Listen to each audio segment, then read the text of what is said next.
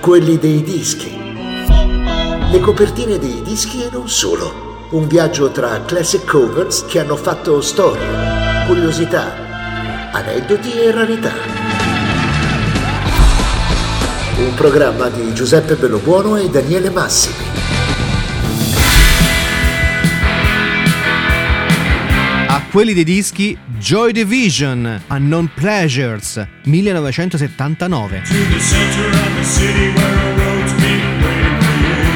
L'album di debutto del gruppo inglese Joy Division ha guadagnato popolarità nel tempo, non solo per la sua musica, ma anche per la sua copertina. Infatti, le persone che non conoscono la band sono collegate a loro indirettamente attraverso l'immagine iconica dell'album del 1979. In quegli anni molti di noi identificavano la band con l'immagine monocromatica di quella copertina, dato che le loro foto non erano facilmente disponibili e non erano presenti nella copertina stessa.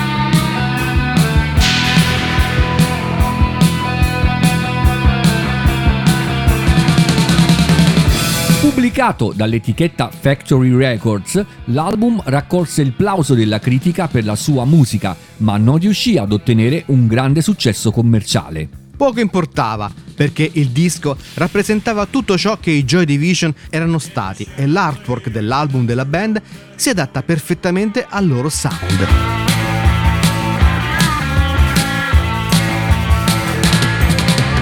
Unknown Pleasures è considerato uno dei dischi più influenti della storia del rock e una pietra miliare nell'elaborazione di un certo tipo di sonorità new wave, oltre che manifesto della scena post-punk. È l'unico album pubblicato dal gruppo con il leader Ian Curtis ancora in vita.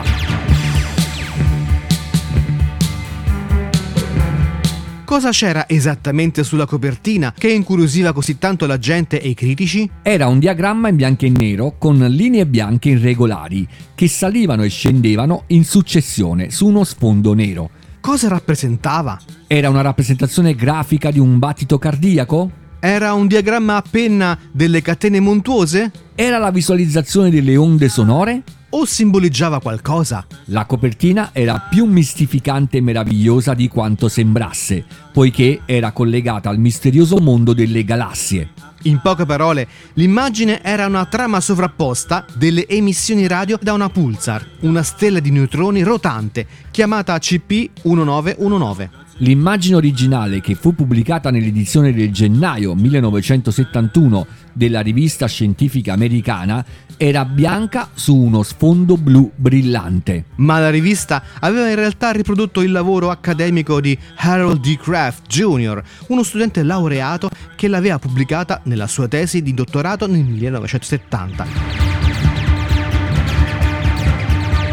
Dopo aver scritto la tesi, Kraft l'ha consegnata a un disegnatore della Cornell University che ha riempito le linee con inchiostro nero. Come ha fatto un concetto astronomico così celebrale a finire per essere una cover art?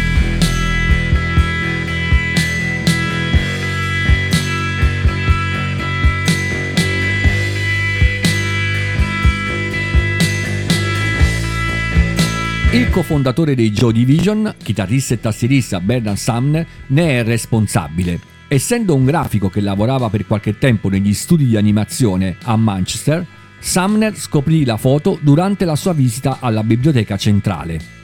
Durante la mia pausa pranzo andavo in biblioteca. Avevano una buona sezione artistica e una buona sezione scientifica. Leggevo libri in cerca di ispirazione. Una delle immagini che ho trovato è stata l'immagine Unknown Pleasures, che mi ha subito colpito. Più tardi, quando i Joe Division dovevano pubblicare il loro primo album, Sumner chiamò Peter Saville per l'artwork. Saville era un graphic designer, cofondatore della Factory Records e suo designer interno. Appena uscito dal college, era ansioso di trovare lavoro. Così ho fatto una copertina di un disco nel modo in cui volevo, ha detto Saville.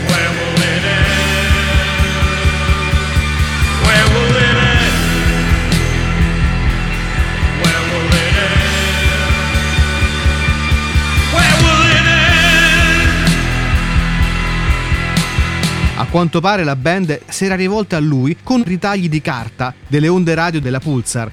Mentre spiegava il concetto a Saville, Summer disse Ero consapevole di come una singola immagine potesse evocare un intero treno di pensieri. Tuttavia, il gruppo ha incaricato Saville di fare un diagramma nero su bianco. Il gruppo ha chiesto che fosse bianco all'esterno e io non riuscivo proprio a vederlo. Avevo paura che potesse sembrare un po' scadente, ero convinto che fosse più sexy in nero.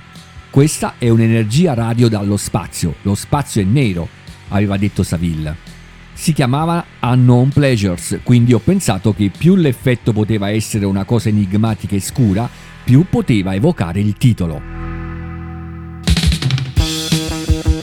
La copertina è diventata virale dopo l'uscita del disco, dalle magliette ai tatuaggi è apparso ovunque, a volte indipendentemente dall'associazione con l'album.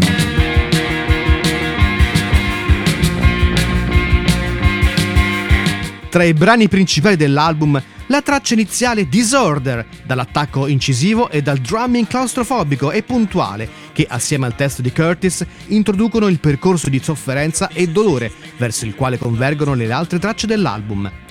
New Down Fades, con il penetrante giro di basso di Peter Hook, accompagna alla perfezione il disagio interiore di Curtis e She Lost Control, che narra della morte di un'amica di Curtis a seguito di una crisi epilettica, male di cui egli stesso soffriva e che dopo la morte del cantante nel maggio del 1980 venne pubblicata come singolo.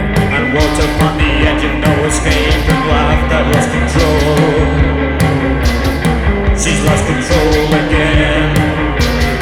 She's lost control. This is the room, the start of it all.